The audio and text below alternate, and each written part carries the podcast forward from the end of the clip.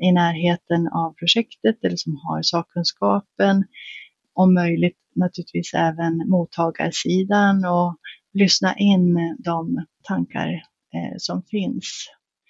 Eh, Den som pratar är Jenny Ogebrand. Hon är projektledare och jobbar mest inom offentlig förvaltning. Du får lära dig mer om hur det är och andra tips och tricks från en van projektledare. Nu kör vi! Du lyssnar på Projektledarpodden. En podd för dig som gillar att leda projekt och vill lära dig mer av andra om projektledning. Idag har vi med oss Jenny Ogebrandt som är en projektledare med över tio års erfarenhet från att arbeta med digitalisering och innovation i offentlig sektor. Jenny är både IPMA och SAFE-certifierad. Välkommen Jenny! Tack så mycket! Jag tänkte börja med det här med offentlig sektor. Vad är speciellt att arbeta i offentlig sektor som projektledare?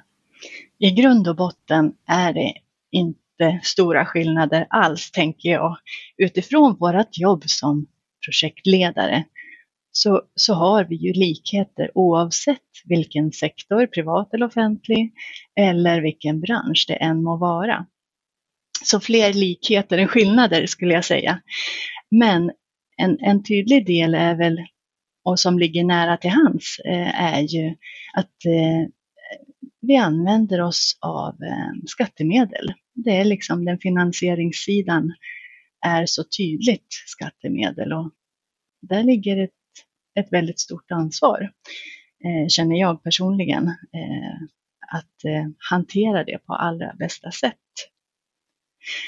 Och förutom skattemedels delen så eh, skulle jag också säga eh, att offentlig sektor och min erfarenhet är att jag får i stort sett alltid deltidsresurser i mitt arbete. För de projektmedlemmar jag har har alltid ett linjeuppdrag parallellt med det projektet. Och när du säger skattemedel, eh, påverkar det hur projektet läggs upp, hur det prioriteras? Ehm, jag skulle nog säga att det är mer en, en grundläggande eh, del. Eh, jag tror inte ytterst att eh, planeringen ser annorlunda ut, utan jag, jag tänker att det är ett förhållningssätt eh, vara varsam och eh, välja, göra vägval under projektets gång som är kostnadseffektiva men, men parallellt självklart eh, kopplas till eh, leverans till förväntad kvalitet. Och vad är ett projekt för dig?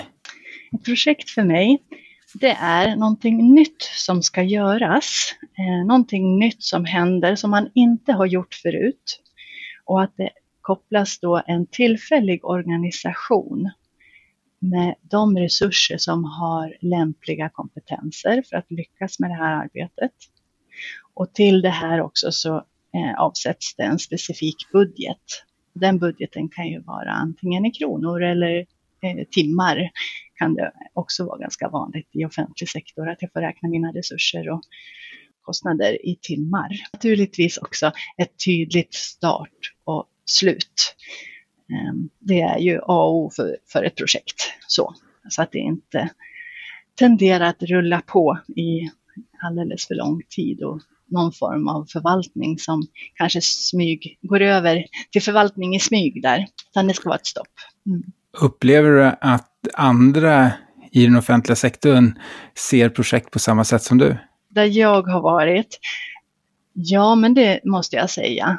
Eh, jag tycker, jag kan känna lite så här att eh, det kan, jag tycker mig höra lite myter i allmänhet, och nu generaliserar jag stort, att eh, finansiering och skattemedel, att det hanteras ovarsamt eller att tidsaspekten är inte så noga. Vi kan förlänga projektet, det spelar ingen större roll, men det, den där, eh, de uppfattningarna delar jag verkligen inte och inte bland dem som jag har jobbat tillsammans med heller inom offentlig förvaltning, utan det är största allvar och vi har tajta tidsramar i många projekt och vi ska hålla oss till budget. För det, medlen ska räcka till många förbättringsarbeten. Min erfarenhet eh, och den skiljer sig inte så mycket mellan offentlig sektor och väldigt stora företag, det är att en del saker som kallas projekt kanske inte skulle vara projekt, utan det är förvaltning. Mm, jag förstår vad du menar och det är väl ett eh, problem, om man får säga problem, eh, generellt i, i, samhället, att projektordet eh, hanteras eh, ofta och, och, allmänt och slarvigt kanske. När vi säger projekt menar vi ofta kanske olika saker. Eh, men eh, det, det, jag tror att det är viktigt för tydlighetens skull att det inte går över i en slags smygförvaltning. Om jag får kalla det för det. Vi på Projektledarpodden är jätteglada att meddela att detta avsnitt är sponsrat av Astrakan Strategisk Utbildning AB. Astrakan har några av marknadens bästa projektledarutbildningar. Till exempel så är den certifieringsförberedande utbildningen som de har den enda i Sverige som uppfyller samtliga kompetenselement från IPMA. Nu kan du som lyssnar på Projektledarpodden få 10% rabatt på kursavgiften. Ange bara rabattkoden PP21 PP med stora bokstäver, vid bokningen på astrakan.se. Boka nu, då antalet rabatterade platser är begränsade. Erbjudandet gäller enbart nybokningar och kan inte kombineras med andra rabatter och avtal. För fullständiga villkor, se astrakan.se. Om vi är inne på förvaltning och definitioner, så agilt arbetssätt, du är ju bland annat SAFE-certifierad. Hur definierar du det? Agilt arbetssätt för mig det är ett förhållningssätt. Det är ett mindset. Att agilt betyder ju lättrörlig. Och, och det här lättrörliga kan ju stå för många, eh, på, på många sätt. Men att utifrån, du har ju alltid projektmål, men att med det här agila arbetssättet och förhållningssättet så sätter du människan främst kanske då framför processer och verktyg. Du vill ha eh, leveranser, värde i det du skapar eh, löpande. Du måste kanske inte ha en, ett långt genomförande och en big bang och allt kommer på slutet, utan titta, finns det något värde vi kan skapa redan från början? Och agilt arbetssätt är för mig också att ha många vägval ha många vägar öppna och försök om möjligt ta så sena beslut som möjligt för att så bra som möjligt landa rätt. Och om vi kallar någonting traditionell projektledning och agilt, går det ihop? Absolut, hur bra som helst. Eh, jag har använt mig av en klassisk vattenfall eh, och eh, även varit inne i agila delar och kombinationen av de båda tycker jag är en eh, perfect match, verkligen. Eh, det är ingenting som motsäger eh, det andra. Och om vi mer generaliserar, vad tycker du är viktigt i projektledning? Mm. Människan är alltid viktigast skulle jag säga. Människan, det, i, i projektledningen så har du ju du har de människorna som blir berörda av projektets leveranser. Du har medarbetare som behöver lära om och ta till sig nya arbetssätt. Är du projektdeltagare så behöver du vara med, du är människan som jobbar fram leveranserna. Och även beställarrollen eh, har människan framför allt som är ytterst ansvarig för alltihopa. Så människan först och främst och sen är det samsyn om mål. Vilket håll ska vi åt? har vi inte samma bild där inom hela projektorganisationen framför allt. Och gärna för den delen att man når ut eh, ända till alla intressenter också om vilket mål och vilken riktning vi har. Det, det är verkligen eh, grund och botten. Eh, att den här klassiska Eh, delen med att alla ska ro åt samma håll, det gäller, det gäller ju verkligen. Och sen kommunikation. Eh, när du säger det viktigaste i projektledning, jag skulle vilja säga kommunikation, ordet eh, tio gånger på rad, men det blir lite tjatigt. För det är intern kommunikation i projektet och det är lyckas med den externa kommunikationen då har du i regel också ett eh, lyckat projekt, även om du behöver omplanera under resans gång. Kan du ge exempel på när kommunikation inte har fungerat och vad du skulle ha gjort istället då? Mm. Jag kan ta ett exempel ifrån eh, en, ett eh, regionsarbete där det är en gigantisk organisation och där projektets eh, mål och, och, syfte är solklart då för beställaren och från ledningen. Och där man har från beställaren och ledningens håll eh, kommunicerat ut det här kommer nu att hända. Eh, men när jag då som projektledare kommer ut med mitt projekt och börjar prata med berörda eh, enheter så har eh, informationen inte helt och fullt nått ända ut. Eh, på, på den, I alla fall på den nivån som skulle behöva vara. Så då, blir det, då har det blivit så att jag som projektledare har varit budbärare för den här enheten att det här kommer att hända och, och det blir sällan bra. Ehm, och, och, vad gör man åt det då? Ja, ehm, det är väl någonting som jag har med mig hela tiden och får ständigt eh, förbättra. Men jag tänker att det är ju i så fall att gå uppifrån och ner i hierarkin och det här är på gång och förankra vidare till varje led. Eh, det kan även vara att eh, ta fram, om man har kommit längre i projektet, informationsmaterial naturligtvis. Så att man skapar goda förutsättningar till de här linjecheferna att informera sin personal om sina medarbetare om vad som är på gång. Så att vi, jag som projektledare underlättar informationsflödet och så vidare. Och du säger att det här är viktigt. Jag tror att vi alla vet att det är viktigt och ändå blir det inte gjort.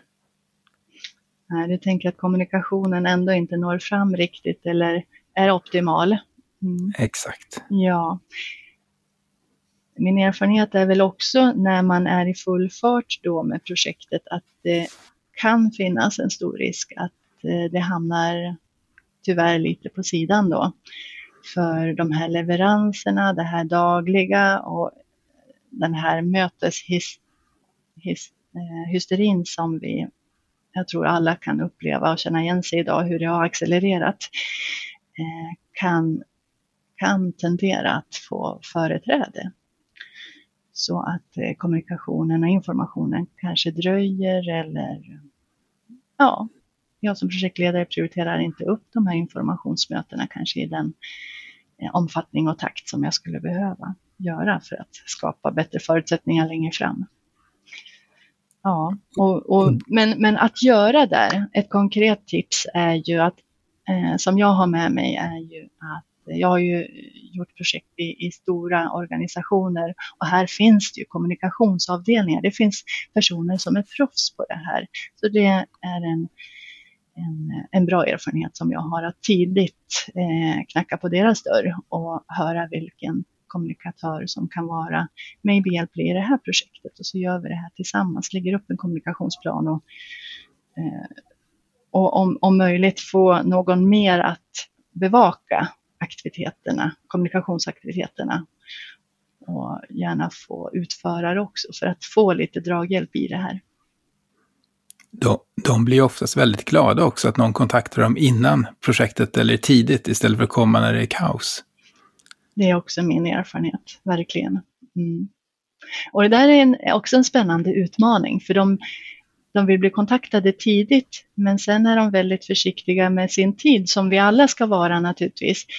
Så att, men att man är noga med att man sitter på rätt möte och den där avvägningen tycker jag är en utmaning när behöver kommunikatör vara med och inte för att få tillräcklig med information till sig så att de kan göra sitt jobb men ändå inte sitta på fel möte så att timmarna går i onödan. Den, är det någon som har en lösning på det så får ni gärna höra av er till mig. Ja. Och du har sagt att vi projektledare ska vara magiker. Och det kanske är inne på någonting av det här. Vad menar du med det?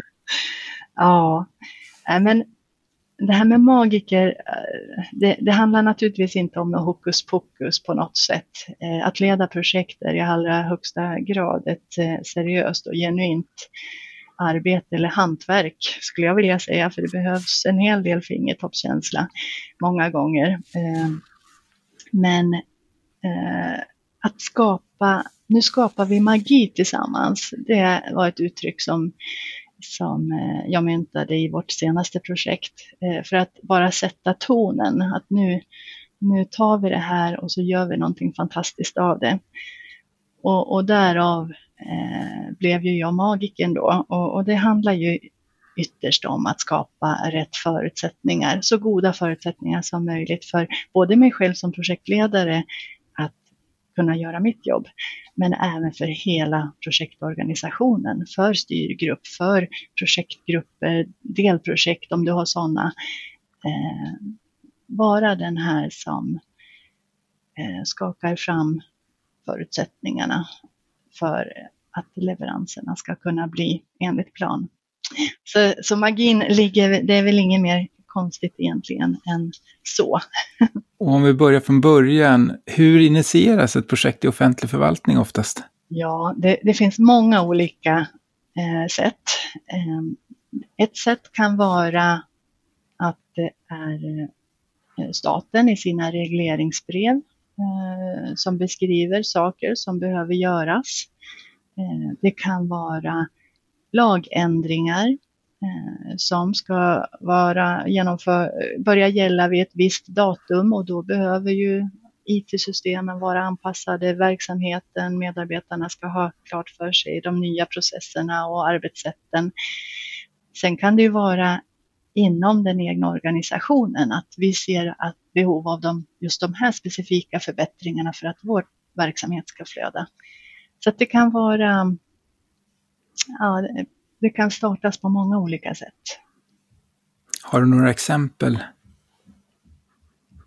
Utan att gå in på detaljer om vilka, ja. vilka delar det är. Um, ett exempel kan ju vara Ehm, där man internt på en region eh, beslutade att eh, de här centrala kassorna eh, stängs nu du som patient behöver inte gå till ett enda ställe och anmäla dig till ditt besök och så vidare, utan de stängs.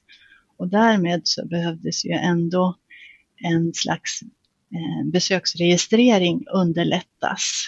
Eh, och då tog man fram självincheckningsfunktionen. Det här är ju några år sedan. Det, det är ju det vi alla vana med nu att knappa på en skärm när vi kommer, även om vi nu i när det är corona eh, inte knappar på skärmar alls för att undvika smittspridning. Men, men att eh, men det var ett exempel på där man eh, tar ett beslut om en förändring och projektet då behöver hitta en alternativ lösning för att ersätta samma funktionalitet och, och gärna förbättra den också för att kanske spara ännu mer tid till hälso och sjukvårdspersonal. Och vad är det som gör att det här blir ett projekt och att det inte drivs i en linjefunktion i en förvaltning? För eh, primärt skulle jag säga att det behövs så otroligt många olika kompetenser.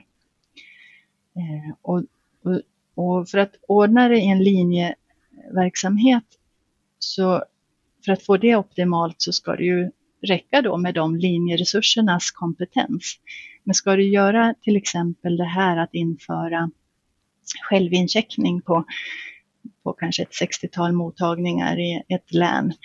Eh, du, du behöver ju allt ifrån IT-specialister till eh, Eh, fastighetsförvaltningen med, med, med platser lokalt eh, på, ute i, i byggnaderna eh, som är rätt utifrån brandsäkerhet och allt vad det kan vara. Du behöver jurister som tittar på lösningen så att du hamnar rätt utifrån dataskyddsförordningen och allt det här. Så att det, du behöver så otrolig bredd på kompetenserna och då finns det ett stort värde att lägga det som ett specifikt projekt.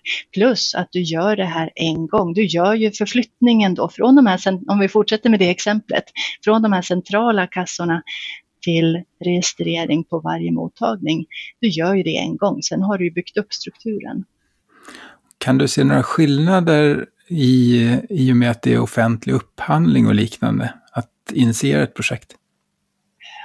Jag har oftast som projektledare kommit in när beställaren har en, eh, en tanke och idé och, och kunnat komma in där och, och, och ta det vidare.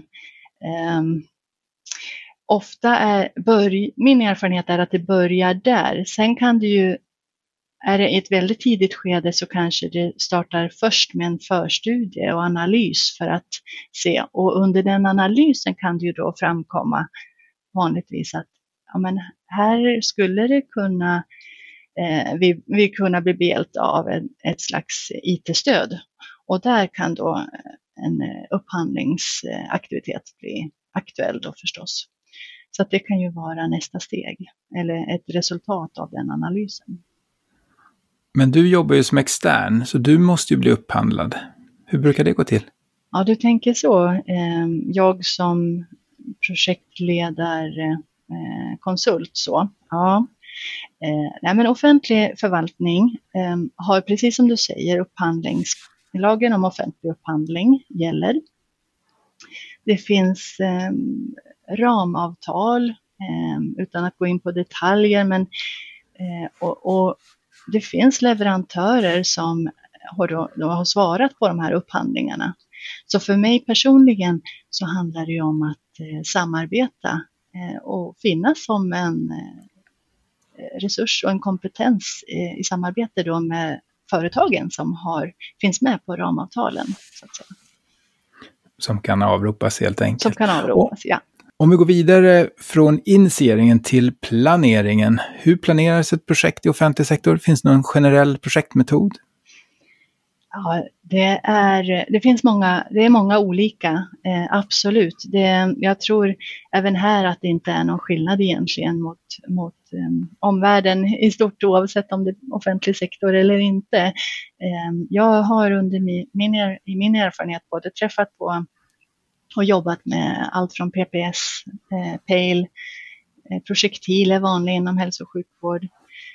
Eh, så det, ja, det finns många olika som olika förvaltningar använder sig av. Och hur brukar du starta upp när du ska planera ett projekt? Ja, här skulle jag vilja säga att det finns ju en anledning till att vi har två öron och en mun. Det handlar om att lyssna. Eh, lyssna med stora öron. Eh, träffa beställaren, eh, skapa en god relation eh, där, lyssna på vad som sägs och, och, kanske även försöka höra det som inte sägs för att skapa sig en så god bild som möjligt och en, en förståelse för jag tänker, av de mål som ska uppnås. Och rent praktiskt, hur går du tillväga? Du nämner målen här, du nämner att du ska lyssna. Samtidigt har du en beställare som säger åt dig att nu måste det börja hända någonting. De har hållit på nu ett år med det här. Ja, det där eh, har jag noterat på, på som en, en stor utmaning. Eh, det tror jag att alla vi projektledare känner igen.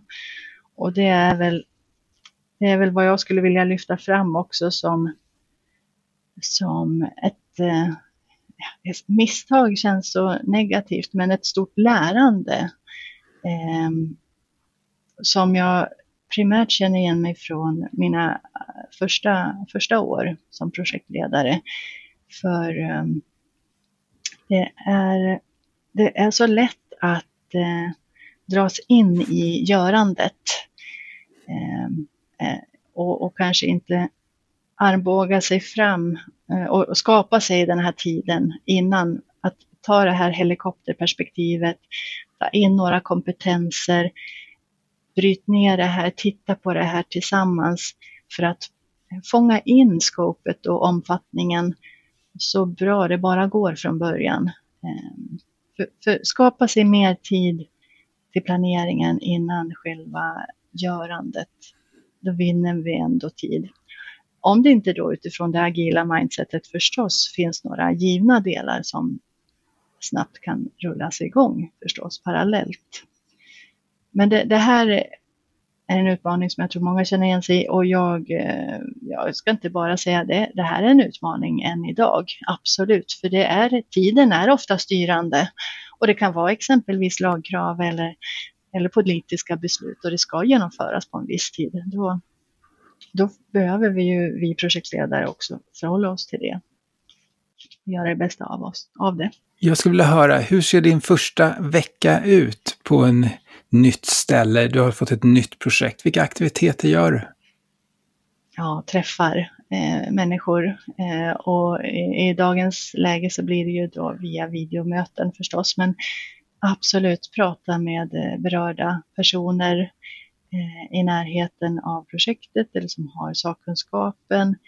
Ehm, om möjligt naturligtvis även mottagarsidan och lyssna in de eh, tankar eh, som finns. Ehm, men det jag gör är nog att prioritera, lyssna in de som bidrar till planeringen för att verkligen skapa en bild av och kunna få dokumentera ner det här direktivet, för oftast är det, även om beställaren har en bild, så dokumenten är ju inte framme enligt min erfarenhet, utan jag som projektledare går ju in och eh, skriver mycket, men alltid naturligtvis i samråd och ett slutligt godkännande från beställaren. När jag säger beställare, där kan det ju vara projektägare eller sponsor eller ja, du förstår. Men, men jag använder ordet beställare ändå, så förstår ni vad jag menar. Så du gör direktivet till beställaren och det är de frågorna du egentligen ställer också när du träffar de olika personerna? Jag, jag, eh, jag, tar, jag tar tag i pennan och, eh, och utifrån de ord och de beskrivningar jag lyssnar in från beställaren så, så kan jag vara behjälplig att författa det här. För i de flesta modeller så, så brukar det vara sagt så att beställaren har det här direktivet kanske framme, men jag ser det som en pragmatisk sätt eh, att komma framåt eh, i och med att jag går in och ehm, hjälper till och, och skriver och gör eh, tillsammans och att god, beställaren godkänner. Och, och lyssna in de personerna då som kan eh, enligt de här rubrikerna och de uppgifter vi behöver få in då.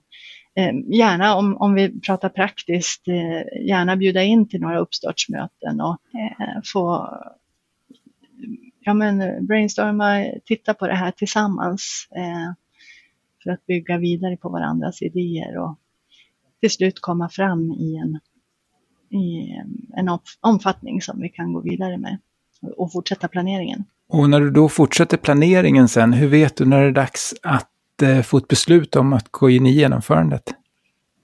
Mm. Först och främst så ska ju direktivet och, och de eh, delarna godkännas och eh, ha en samsyn där. Och där är det olika i olika organisationer hur, hur, hur, vad du har för förfarande vid de olika beslutspunkterna och hur, hur implementerad de här projektmodellerna och projektprocessen är.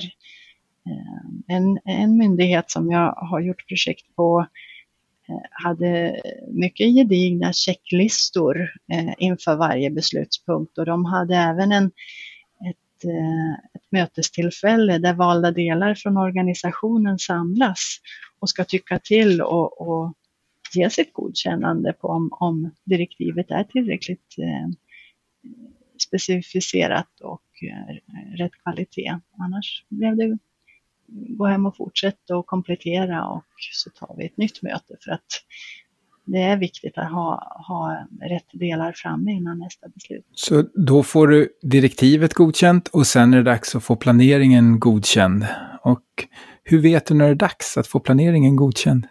Det är starkt kopplat till hur projektmogen eller hur starkt projektprocessen är implementerad. I det här exemplet som jag tog om när man sammankallar olika kompetenser runt om i organisationen för att titta på olika perspektiv.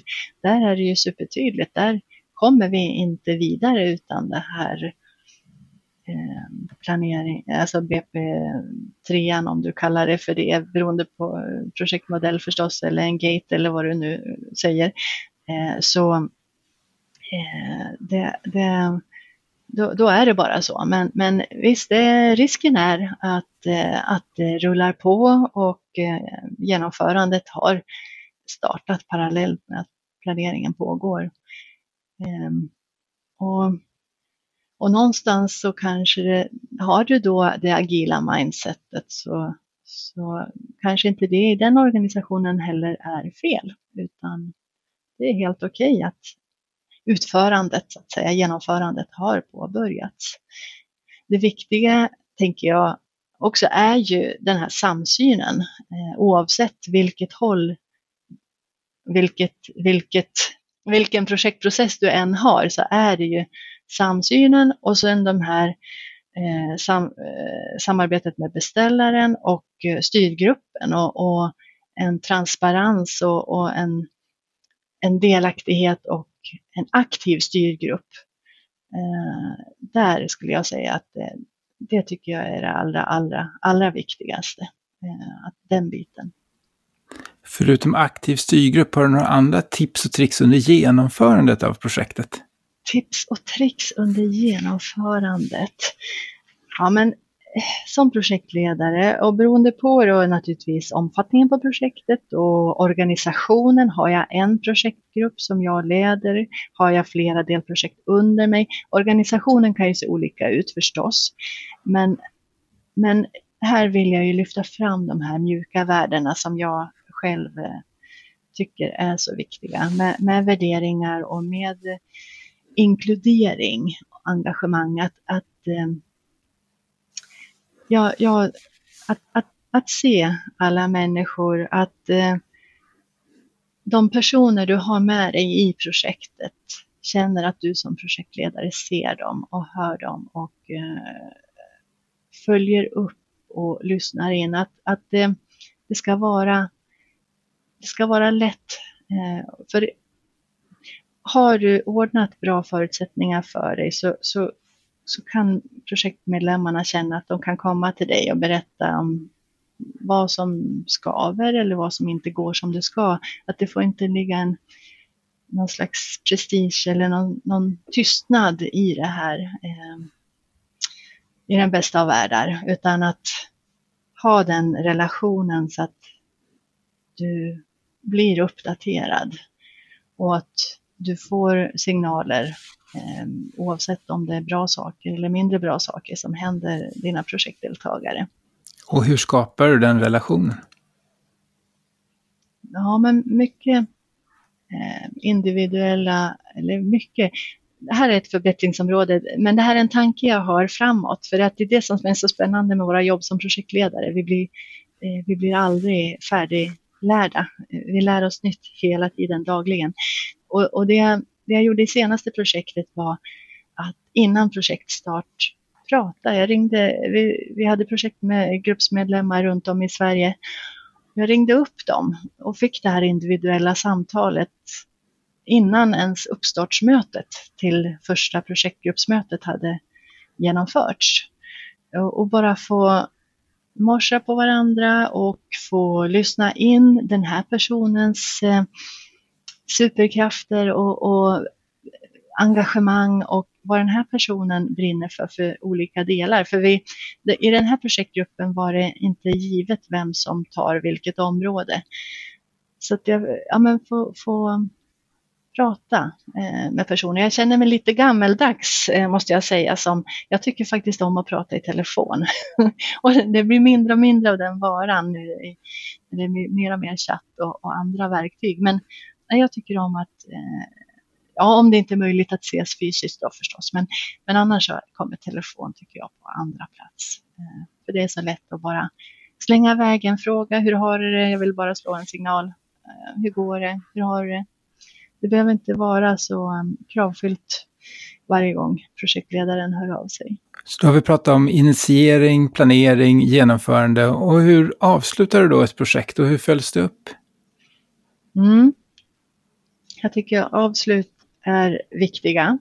Men de, eh, det hör också till en av utmaningarna tycker jag. Eh, det finns ju en hel del utmaningar och det är ju att i regel, eh, speciellt om du är anställd i en organisation och är projektledare, då vill ju gärna din chef komma med nästa projekt. Nu är, ja, nu är ju du avslutningsfasen här, då trappas det ner, då, då kanske man kom, bygger på med, med, nya projekt och så får du en uppstart och avslut samtidigt. Och det, det, det är personligen en utmaning. för Här finns det ju är vi ju alla olika också om vi tycker att avsluten eller uppstarten är kanske lite roligare, eller genomförandet. Så, eh, och, och, och, det är klart, är du en person som verkligen går igång på en uppstart och planerar upp det nya, så kan det finnas en risk att avslutet Eh, inte får den uppmärksamhet det förtjänar. Men, men, men min eh, erfarenhet är att eh, samla projektmedlemmarna, Eh, in, i utvärdering, om man gör det i en stor sittning eller flera sittningar beroende på projektets storlek. Fånga vad har varit bra, vad kan bli bättre och vad har varit intressant att notera här för att ett lärande till för vidare organisation framåt. Um, men eh, naturligtvis en, en, form av slutredovisning eller slutrapport. Eh, men sen är det ju alltid utmaningen då för eh, kommande projekt som ska, är likvärdiga att, att ändå få ta del av de erfarenheter man har gjort. Vad händer med de där lärdomarna sen? Det, det, det är utmanande för många organisationer, i min erfarenhet, att verkligen ta vara på dem på riktigt. En annan utmaning, jag vet att du har jobbat med dig digitalisering av offentlig sektor. Vilka utmaningar ser du gällande det? Ja, för det första så digitaliseringsordet och begreppet är ju enormt. Det är ju, det ligger så mycket i, i det. Eh, men om vi håller oss på en väldigt, väldigt övergripande del så, så Eh, många utmaningar finns det förstås. Eh, men, men eh, ofta tänker jag eh, när personer hör digitalisering så tänker man teknik. Och det är klart att tekniken finns där.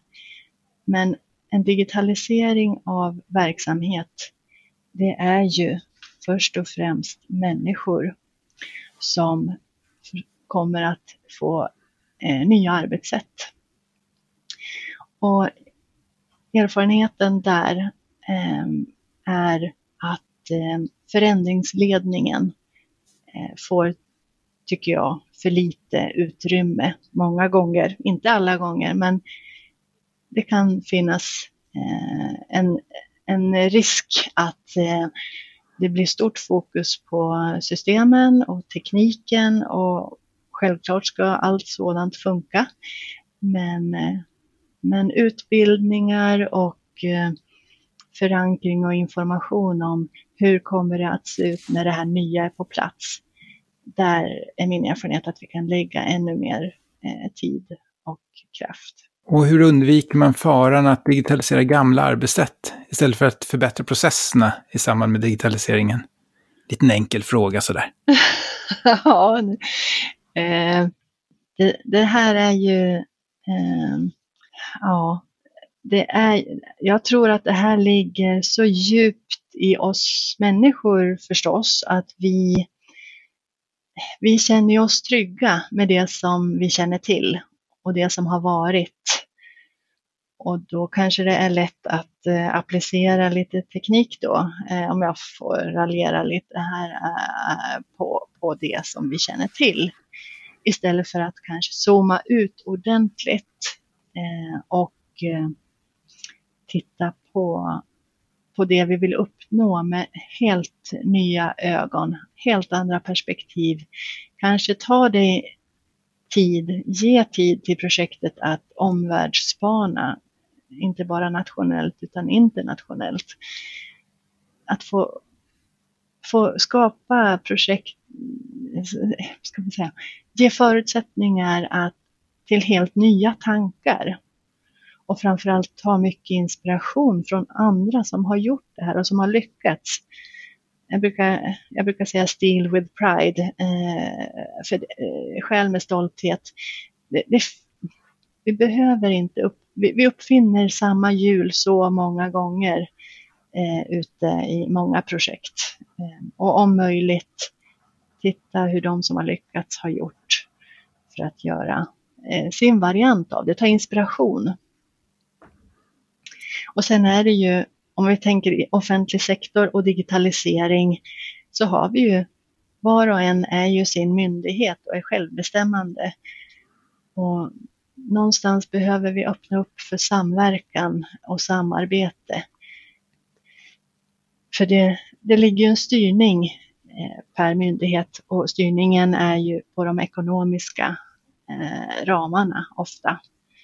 Men jag tror och med min erfarenhet att eh, ibland kanske det måste få kosta lite att eh, åstadkomma värde för offentlig sektor i stort, fast det kanske inte primärt gagnar just min egna verksamhet initialt, men i långa loppet kommer det att göra det.